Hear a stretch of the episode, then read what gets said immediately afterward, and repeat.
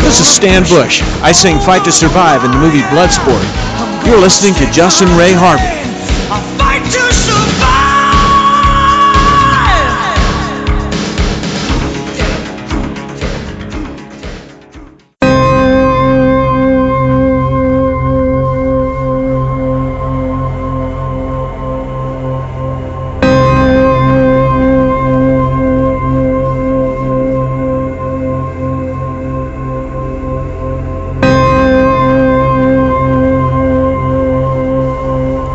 This is Paul Hertzog, composer of the music from Bloodsport and Kickboxer, and you're listening to Justin Ray Harvey.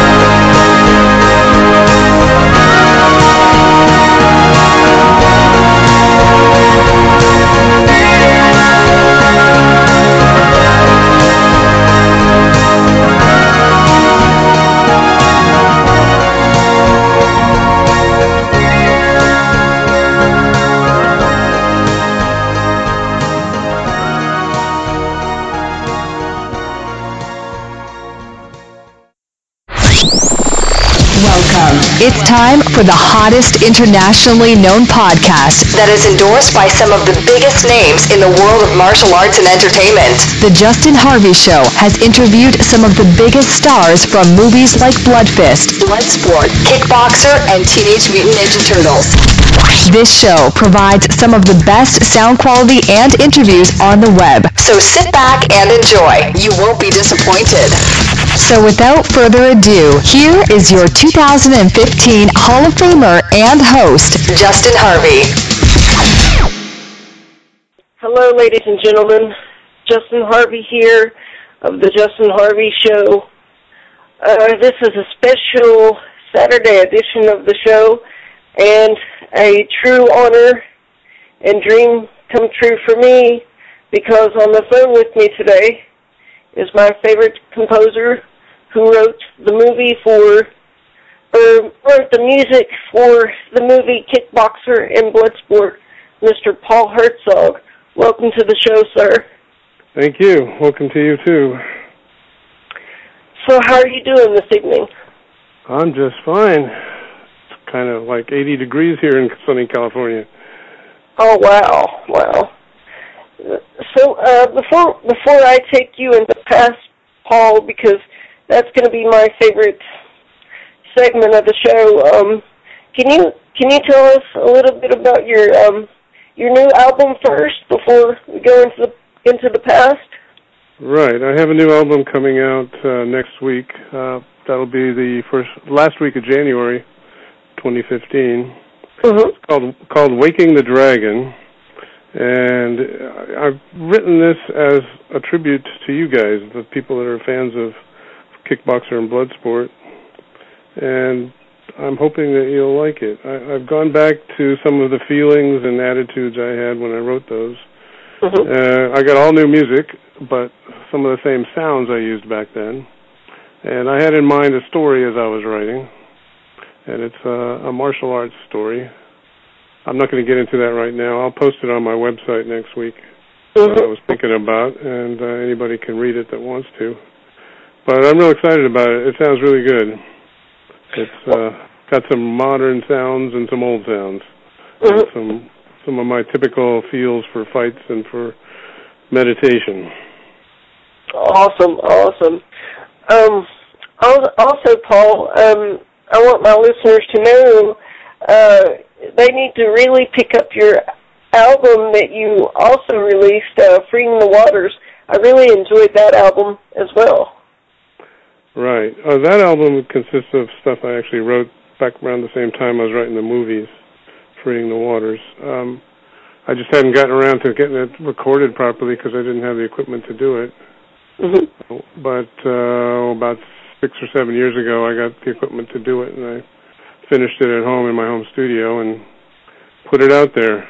hmm hmm Um, and that inspired me to start writing some new music. I hadn't really written anything new for a long time, so. That's why I'm so excited about my new one. But yeah, I had to I had to do freeing the waters to get it out of my system. I had to put that stuff down. It had been sitting around too long. And I really wanted to hear it, and I wanted other people to hear it. hmm So, yep, there it was. That that make that makes a lot of sense, Paul. Uh, can can you tell us uh, uh, what inspired you, or how you uh, came about being a composer? Because I think that would be an interesting story in itself. Well, I never intended to be a musician or a composer professionally. Mhm. I grew up in a musical household. My parents were classical musicians, and I studied classical music all the way through high school and college. Uh, studied piano and bassoon. Uh, when I got to college, I got uh, sort of sidetracked and fell in love with rock and roll. And by the time I got out of college, I decided I wanted to be a rock musician. Um, I was naive enough to think I could uh, go to New York and write some songs and get a record deal. Um, I don't think the songs I was writing then were very good, and I didn't get a record deal. And so then I just started playing in bands, and I played in bands for a number of years. And I wasn't really writing my own music um, for quite some time. Mhm. And then I got involved, long story short, with some guys that were uh, scoring a low budget film. they asked me to come in and program synthesizers and drum machines and help arrange things. And I ended up uh, writing some of the some of the music because they needed some rock music, and the producer really liked it. And I found that I really really liked writing to film. It, it inspired me much more than just sitting around on my own. So my best music generally comes when I'm uh, watching a story and trying to figure out where, where the emotion is and let my music give it some emotion. Mm-hmm. So that was uh, the start of it, and I got really kind of lucky and fell into some things, including Sure. Bloodsport. hmm So it's like right place, right time type of thing. Yeah, well, it, it took me a lot of years to get to that point, and knowing a lot of people, but Mhm. yeah, it was uh, right place, right time. Mhm. Exactly. Now, here here's an interesting question, Paul. Um, and I'm not I'm not doing these particularly in order, but uh, are you aware that there's a uh, Kickboxer remake? I've seen it online. I've heard about it. Um, nobody's nobody's called me about it. Mhm. Um, I, uh, you know, I'd sure love to uh, write some more music for films, and I'd sure love to do that. But Mhm. we'll see. We'll see what happens. See if anybody ever finds me and talks to me about it. Yeah, because I, I I would love to see you work on the project. Honestly. Right. Um, I think so would a lot of a lot of people, including me. Uh, well, you know, Hollywood's a funny place, and once you uh, get out of the business, it's pretty hard to get back in. Yeah, yeah, yeah. That we'll that see. makes yeah, that makes a lot of sense. So, um, now I want to jump into you know real quickly here, Paul. I want to jump into my uh, favorite uh, segment of the show because uh, I have made it my mission to actually track you down specifically for this story, as people people may not realize it, but there's actually uh, two versions of the Bloodsport soundtrack. One was only released um, in Germany, which I have both actually. One was only released in Germany, and Right. then you you re-released uh, one here in the U.S. back in 2007. Can you kind of give us the backstory on exactly what happened? Because there are some differences between the two soundtracks. For for example, well, two good examples is uh, uh, "Fight to Survive" is not performed by Stan Bush, and then on track six of "On My Own Alone," there's an extra, there's like an extra vocal part in there. Right. So- Well, I can I can give you the full story here. So, uh, Bloodsport. Well, I scored Bloodsport in 1987. Um, and by the way, I have liner notes that are on my website that explain a lot of what happened that Mhm. anybody can read if they want to.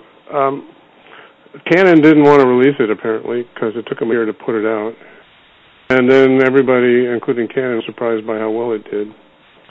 And a couple years later, I think it was about 1990. Uh, Cannon was going through some changes. They had changed their name to Pathé. They were trying to start making big time movies. Um, unfortunately, they didn't last very long. Uh, and I got a call from the new music director for Pathé, and he said that some folks in Germany wanted to put out a Bloodsport CD.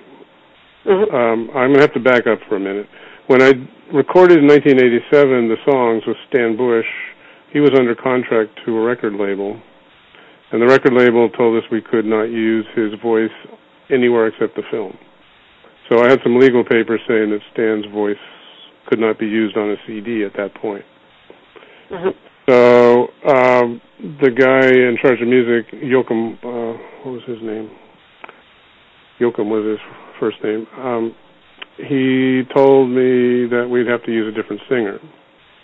So he hooked me up with a guy named Paul Delph, Mhm. who also had a little studio at his disposal, and he could engineer.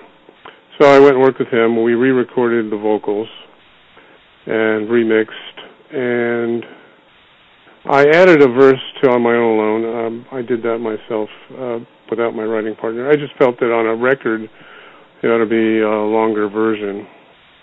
Um, Mhm. That's where that came from. I just I like a song to be a song. In the film, it only has one verse. Mhm. So uh, I, I threw in another one just for fun. Um, I don't, don't know if anybody liked it or not. Um, and that's why the songs are different. That's why the uh, singer was different. It was for legal reasons. Mhm. Um, now uh, that CD, all that happened was I I was involved with Paul in re-recording, but he engineered um, the songs are the two songs are about twice as loud as anything else on the CD because he was an engineer, but he wasn't exactly a trained engineer. He just made them as loud as he could, gave them to Pathé. Mhm. They sent everything to Germany, and somebody in Germany put things together. They didn't even bother to uh, level the the level, you know, the sound levels of anything. So some of the stuff is louder than others. They didn't do anything that I could see except throw them together. They Mhm. put them in the wrong order. They spliced things together that didn't go together in the movie. I, I was pretty disappointed with it, but uh, you know, I had nothing to to say about it. Um, Cannon owned the movie music, um, and that's usually what happens when a composer is a, a new composer working in the business. The company owns the rights to the publishing, so I didn't really have any say in it. And then, you know, fast forward many years later, when Rob Esterhammer at Perseverance wanted to put it out, well, he worked with me, and so we got new digital copies of all the mixes, and then I put them in order. I put them in the right order. Uh, we tweaked certain uh, levels. Um, I edited out some noises that shouldn't have been there, Mhm. um, and, I, and I'm really happy with it. it. That's as good as it's going to sound, uh, given the fact that it was recorded in the 80s and I was using pretty primitive music. I'm tr- sorry, pretty p- primitive instruments. So uh, I- I'm happy with that. Uh, that's to me is the music to Bloodsport as good as it's going to get. Mhm. Mhm. So if anybody wants it, um, that's where to get it. I don't know if there are any kicking around left because I think he sold out, but there might be a few around here and there that Mhm. uh, certain record companies might have online for sale. Yeah, because I I know I know when I was looking for the blood uh, Bloodsport soundtrack at first, um, my brother got me the Germany version uh, for Christmas, and I was like, you know, this is pretty cool. And you know, I I was kind of you know I was kind of upset that Stan did not do uh, Fight to Survive, but I was still I was still quite pleased with it, and I I did like the fact that there was an extra like an extra line and on my own alone that was really really cool. Okay. really enjoyed that. Oh yeah, I forgot to tell you that uh, when Rob wanted to put out the new version, he actually went and made a deal with Stan to get use Stan's original vocal. So I was really happy with that. oh wow that that, that that's amazing i mean I, i'm i'm loving this paul this this is great this is awesome uh, well, it's good to talk about it. Uh, Oh. You know, Bloodsport and Kickboxer have been good to me over the years. oh So, me, you know, I never, I never expected. You know, you know, I don't think anybody expected it to do what it has done over the history of its uh, life here. I mean, it, it's it's a film that everybody still likes, mhm. and and it's really cool. So, oh oh yeah it's it's it's uh it's what it, it's it's my all time favorites actually paul and as a homage to you i've actually i actually covered um fight to survive and on my own alone cool. Yeah, I think you sent me the Fight to Survive, yeah Okay. I, yeah a rough and rugged version. yeah yeah so i mean it's it's nowhere near as cool as your version but as a homage i thought it was pretty cool Yeah, yeah, I enjoyed, I enjoyed it. Uh, I'm I'm glad. Um, and also, Paul, um, you here recently you just uh, re-released uh, the Kickboxer soundtrack. Uh, can you talk about why you decided to do a re-release and some of the differences in the new and old releases Right. of those two? Originally, um, right after Kickboxer came out, uh, somebody, and I'm not even sure who, uh, released a CD with the songs on it um, in Germany. And some people even claim there was one in America, but I haven't seen it. I have a copy of the German one. Mhm. Um, it has just the songs on it, plus it's one of my uh, cues, the last fight cue, I remixed for uh, album. And it also has a song on it that I wrote that was going to originally be the end, the end credit song, but it was a ballad, and the the producer decided he wanted an up-tempo rock tune, which I agree with was a better idea. But. I put that on the the song CD, and then you know I never heard anything from it. I've never been paid a dime for it, um, but that's beside the point.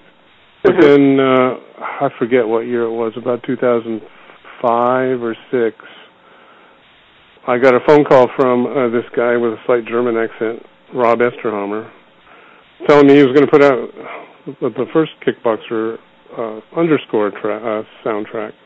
You know, no songs, just my music, and that we put together.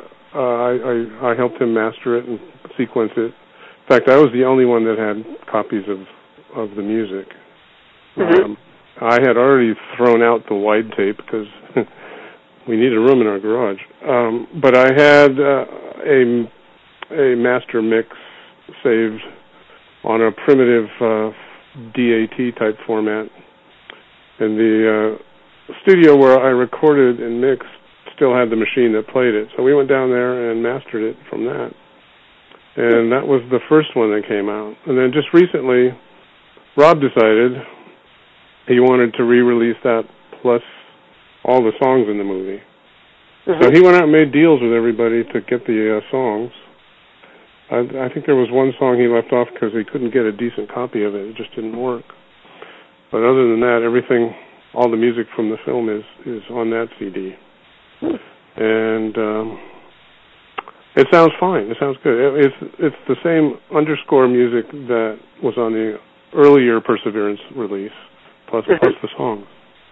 So that was that was that was cool. I, I haven't talked to him for a while, so I don't know how many of those he's sold yet. So they might still be available if anybody's interested. So Wow. that's, a, yeah. that's, that's a good that's a good uh, CD, I think. Mhm. You know, by the time I did uh, Kickboxer, I knew a lot more about film music and writing for movies, and also recording. And I think, to me, the the songs and the the score of Kickboxer are better than Bloodsport. That's just personally for me. Mhm. I know that most of the fans out there prefer Bloodsport, but I just felt that I had become a much better composer by Kickboxer time. Yeah. I really, I really enjoy listening to that music, and plus I had some no, some better uh, equipment by then. Mhm. Mhm. Now, So, now, when it came to when it came to finding someone to do Fight to Survive and On My Own Alone, uh, was it like a really tough challenge for you? Was there anybody else that you were considering? Um, how did Yeah, you I- You know. I, I had been working with all kinds of singers. That's how I made my money. I sort of recorded or, or produced and arranged artist demos and songwriter demos. And I met a lot of singers and worked with a lot of different people in LA. And there were a number of singers that I, I considered, but it came down to Stan was the guy, the producer Mark DiSalle liked. Uh, Mark fell in love with his voice. And you know certainly I liked it. I mean, I'd known Stan for a long time. I even played on one of his albums in 1983, and he, you know, I'd, I'd known him for seven or eight years when I Mhm. did Bloodsport, and you know he was the voice that the producer wanted. As simple as that. I mean, you know, he was one of the ones I considered, and he was the one that we chose. Mhm. Oh wow! Because And, and, and I'm I'm totally happy with the way it came out. It was perfect, perfect Mhm. for the movie. Mhm. He's he's got a great voice. Oh yeah, because I I remember having. I wanted to share this with you real quick, Paul. I remember having uh Stan on the show, and he actually recorded me a personal promo and put um uh "Fight to Survive" behind it. And um he's like, "Wow," he says, "I can't believe I actually sang that high." You know.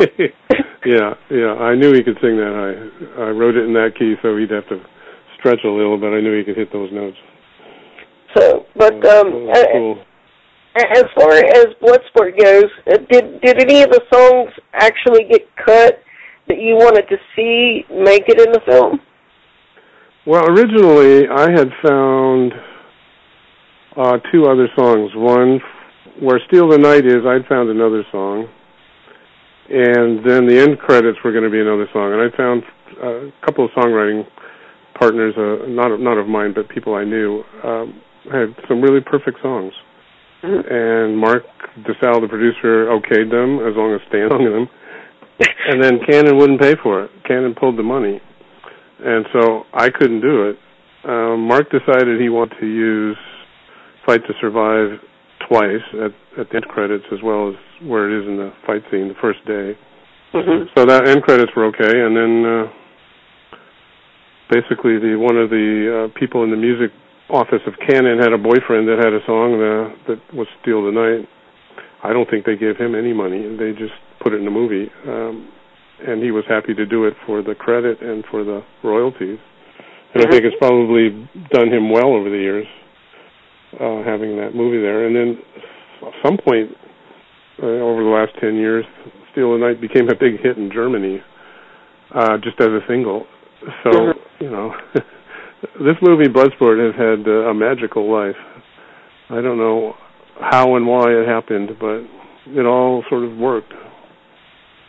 Oh, absolutely. And it's like, I don't know if you know this, Paul, but I've actually personally trained under Frank Dux. And uh, mm-hmm. when I first met Frank, he actually said to me, he says, you know more about me than I do. So. right. Uh, yeah, I only met Frank once. Um, uh, there was a big uh, screening at Cannon when the film was finished. Mm-hmm. And I met a lot of the the people. Um, you know, I work in post production, so I don't generally meet anybody that's actually involved in the filming, except for the editor and the director and and the producer. Um, I I did meet Jean Claude a few times because he would always be coming into the mass at the mixing sessions mm-hmm. for the film, but mostly I I just met the post production people. So you know, um, at that uh, release party, I got to meet a lot of people, and Frank was there. You know, I got to meet some of the actors.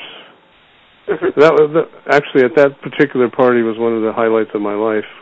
I was sitting right behind the director, Newt Arnold, and his wife, and at one point during the flashback scene at the beginning, where mm-hmm. he's a little boy, mm-hmm. the director, the director's wife, turned around to me and said, "Paul, you saved this movie," and that was like, oh, I couldn't believe it. That was a great, a great moment in my life the director's wife actually telling me that. It's pretty. Oh cool. wow, wow. Yeah, I actually know. I actually know like David Worth as well. I know a lot of these mm-hmm. people that you speak of. So right, they're, right. They're, I, I listened to your uh, to your interview of David uh, a few weeks ago. Hmm. You know, I haven't oh, seen cool. him for for a long time because you know he he co-directed Kickboxer, and mm-hmm. I got to know David. He's a really nice guy. Very nice, and actually, it's funny you mentioned David because I told him that um I had you booked for the show. I just told him that I would just have to be very, very patient. So, and uh, he he was excited to hear about that. So. Right, right. He was one of the people that supported me when other people decided they didn't like me anymore. he was a very nice man. Well, I will always be a fan of yours, Paul. To be honest. So thanks, thanks so much. So, I appreciate it. So, and uh, oh. so, but um, like, what was like when you when you were composing both of these albums and stuff? What was the most challenging and hardest part of composing these films? Uh, well, the hardest part was the uh, time pressure. Um, generally speaking, the composer doesn't start working until the edit is finished. The editing needs to be locked. You know, you can't be changing timings once, you know, you can't have the film editor take frames out once, the, you know, once the composer is working because mm-hmm. the music has to f- hit the right places. So, almost always the composer gets the film later than originally promised, but mm-hmm. the actual sound mixing stage has been booked for a certain date. So there's always this squeeze. Um, I did one film where I had two and a half weeks to write an hour's worth of music and record it. That was nuts. Uh, with both Bloodsport and Kickboxer, I had about five weeks. Mhm. And Oh wow. It, it took me about a week and a half to two weeks to do the recording. Mhm. So I had about three, three and a half weeks to write. So there's always a lot of pressure. You know, you, you as a film composer, you don't have time to sit around and worry about things like, well, I can't think of anything. You have to think of something. Not only do you have to think about it, but you have to get it written and orchestrated that day. And generally speaking, you have to write three to four minutes of music a day.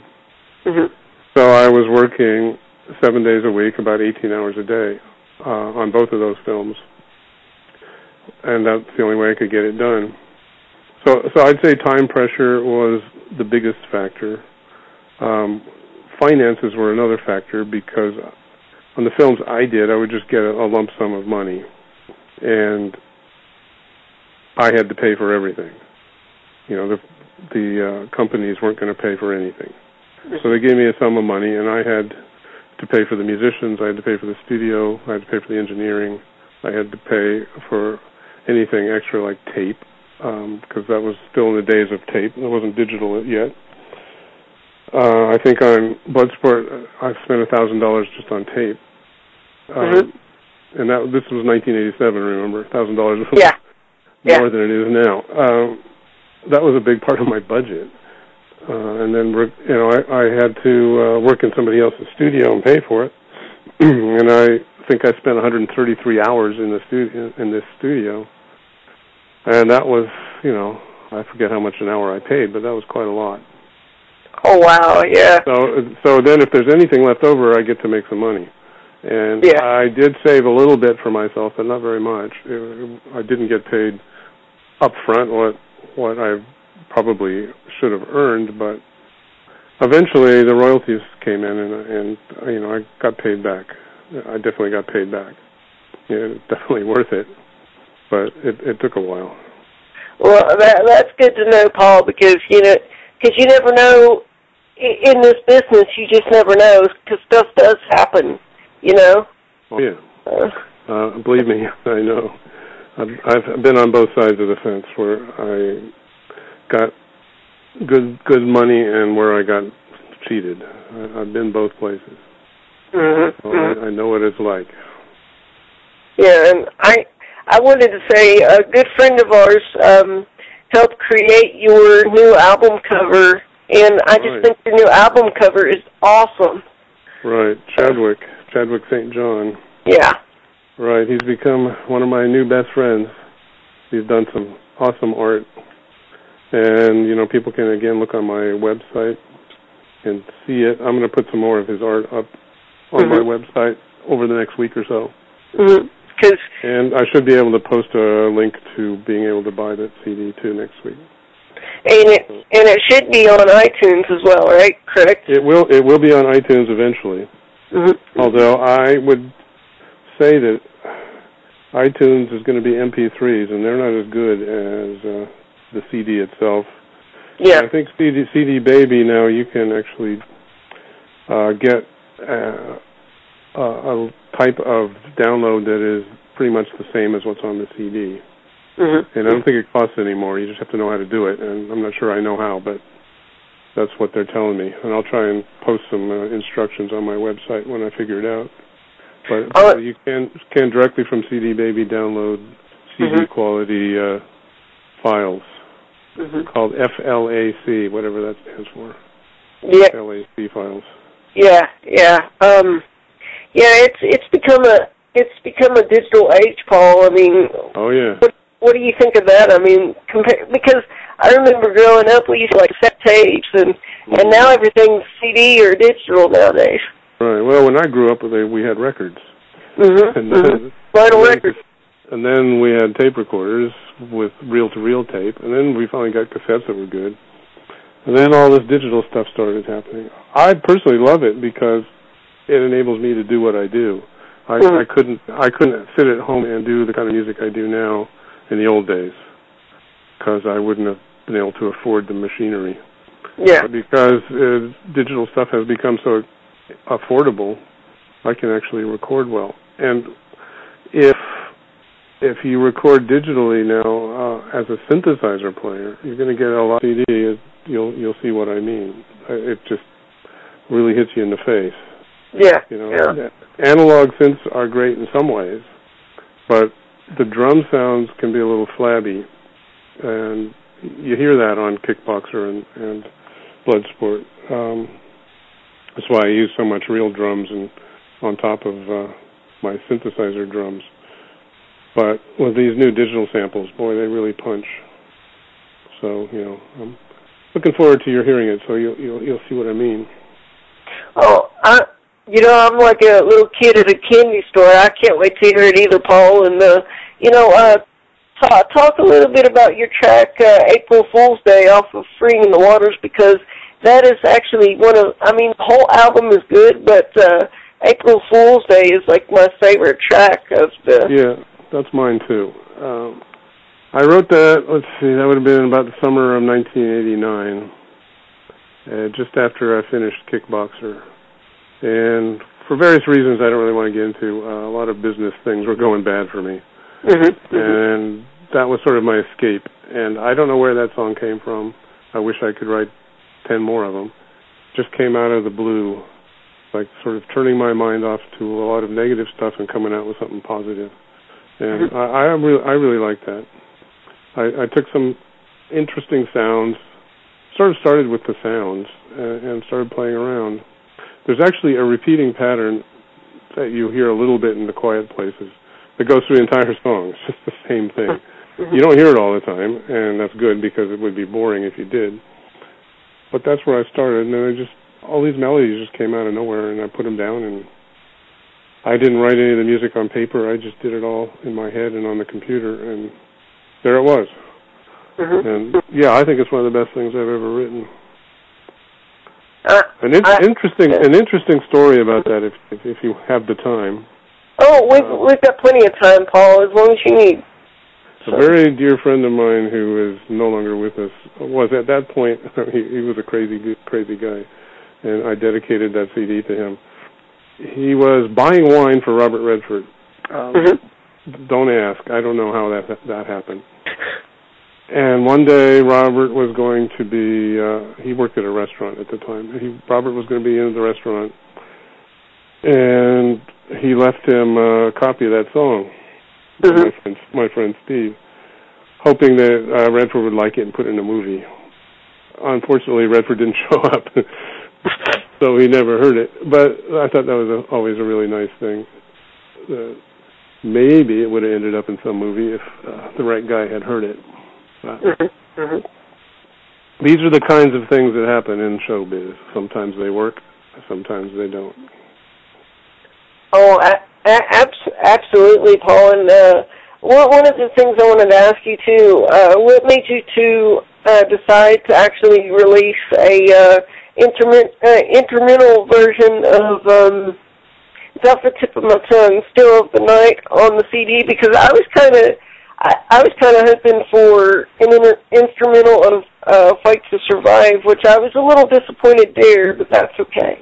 Well, "Steal the Night" I had nothing to do with. Um, mm-hmm. I wanted to put it in score order, not the first song on the uh, CD, but Rob uh, wanted to put it first.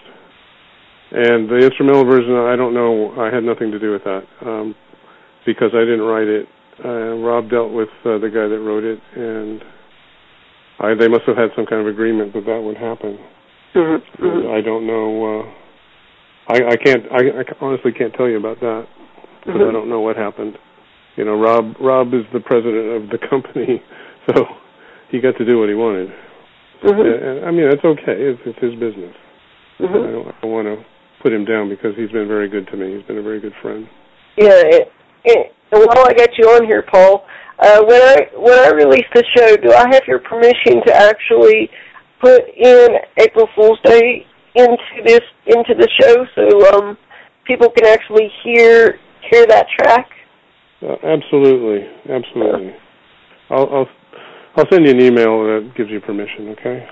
Uh, okay, because I just you know because you know, copyright reasons and and all this other stuff. And right, right. Well, since I actually own all of that, uh, lock, stock, and barrel, it's not a problem.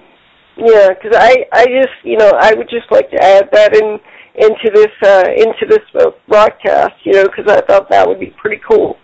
So sure, that's not a problem.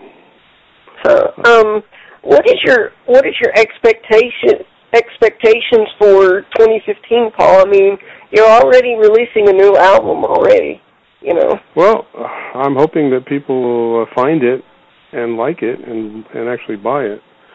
You know, it's really hard for musicians and composers these days because so many people will just uh, get downloads for free. So I'm hoping people will actually buy this one just so they can have the physical copy, see the great artwork on it, and have the sound with, that's not MP3 quality. I'm hoping, you know, I'm not doing this to make a, a lot of money because, you know, on freeing the waters, I just finally broke even last year. Um, I thought Yeah. Paid off for my expenses. I still haven't really paid myself anything. It's just uh, I did actually reach a point where I recouped what I spent to make it. Mhm. So that was good, and I'm hoping that I can at least do that with Waking the Dragon.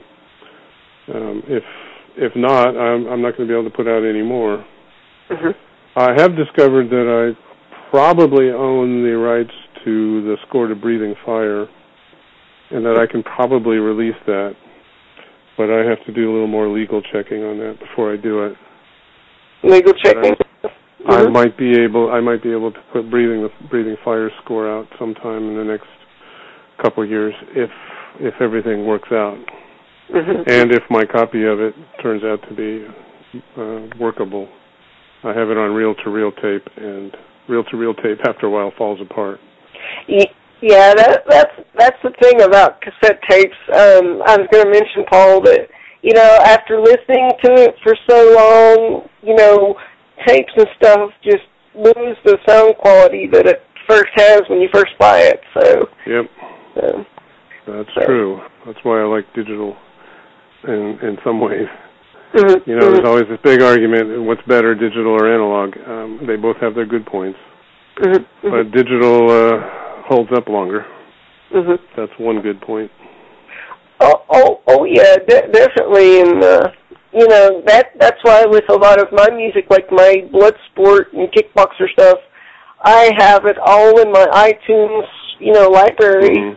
backed up several places because when I actually met Frank for the first time, I actually had him to sign all my blood sport stuff and Mhm. and all that stuff. And what was funny, Paul, is um, I think he was expecting just you know a few things, and I actually can't. I actually, when I had my private signing with him, I brought in like a whole suitcase of stuff for him to sign. So, Cool. so That's cool. but um, I mean, to me, Paul, talking with you right now, this has been this has been a dream come true for me, and uh, you know, and uh, the uh, the promo that you made for me last year, um, that's a cool promo. I appreciate you recording that for me. Okay, the the sound I use on that is the opening sound from my new CD, so you'll uh, you'll recognize that when you hear the CD. Oh, so that's from your new CD. I, I wondered where that actually came from. And it's the same sound I used to open the beginning of uh, Bloodsport. It's an old uh, Yamaha DX7 sound. Oh wow. I brought up a few things that'll make people remember in the new one. Mostly it's new sounds, but I got these classic sounds that people will recognize from Mhm. Bloodsport and Kickboxer. Mm-hmm. And I wanted to mention too, Paul. I really like the sound that you got for um, Streets of Siam. I mean, Mhm. everybody knows that one. Once it hits, I mean, once you hear that first note, you know it's Streets of Right. Siam. Right, that was kind of fun to put together. Mhm. One of the good things about Kickboxer was that I had, um, I knew I was going to do that film before it was uh, actually even filmed. Um, Mark DiSalle, the producer, signed me ahead of time. Mhm. So I had all the months that they were filming to work on sounds and to do some rough types of uh, cues. I knew they wouldn't actually fit the movie, but I had the basic ideas for a lot of what I did, and I had put together some rough ideas for that song. Mm-hmm. So that was pretty cool. I, I think I used like four different bass sa- sounds on it. Mm-hmm. And Oh, wow. It, it was fun to play with that one. Hmm. So I had, because I had more time, I was able to layer sounds better on that one. Mhm. It wasn't quite such a rush. Mhm. And, and also, Paul, um, I wanted to tell you too. This is just this is just my personal preference. Even though I've already got a copy of this, I would love to see your Bloodsport soundtrack in iTunes, and it's not there yet. Uh, that is probably not going to happen because after Cannon fell apart, uh, the ultimately MGM United Artists got hold of their catalog and they own it, and they're not going to probably do that unless they do it themselves. They might do it themselves. Mhm. And I'll tell you, it's been very difficult for me to get royalties out of them. Um, it took me something like 17 years to get royalties from the German release. Oh wow. Um, maybe it was even more than that. Um, I think it was something like that. Yeah, I think it was, that's what, what it was. Something like 17 years. Um, and then I was able to get royalties for the Perseverance release, but then Mhm. there's some other things that they haven't been willing to give me. So it's hard to do. The film companies have their own way of accounting, and it's not always easy to uh, for the uh, lower level people like me to get the, the money. Mhm. Mhm. It's tricky. Mhm. So anyway, uh, they're probably not going to put that on iTunes because they don't want. Well, they they issued Perseverance a license for a limited number, and that's it. And I don't think that Rob can put it out without their permission. So Mhm. I just don't think it's going to happen. Now, now, now, you have the rights to fight to survive, correct? Um, Stan has the right to the master, Mhm. Mhm. but he doesn't have the right to the publishing because Stan's voice was originally not allow- allowed to be used anywhere else.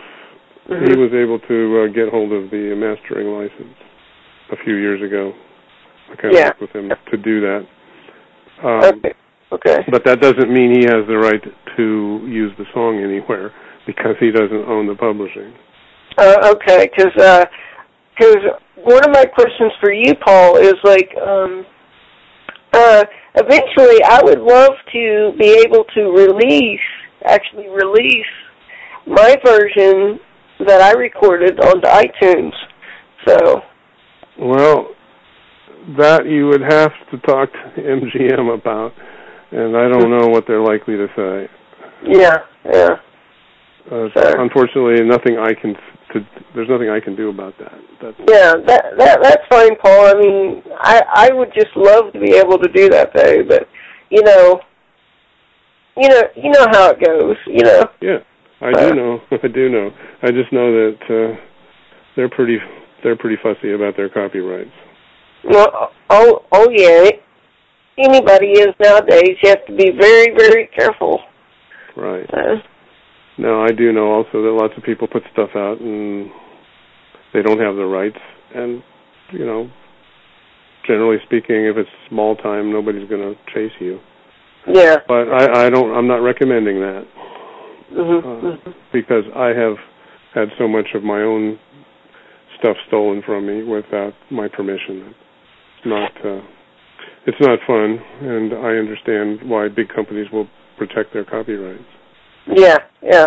Well, it's it's like to this day, people will tell me, you know, you did a good job on that song, and I'll say, yeah, but it's you know, it's not my song. I just had it completely redone in a different way, you know. So, Right.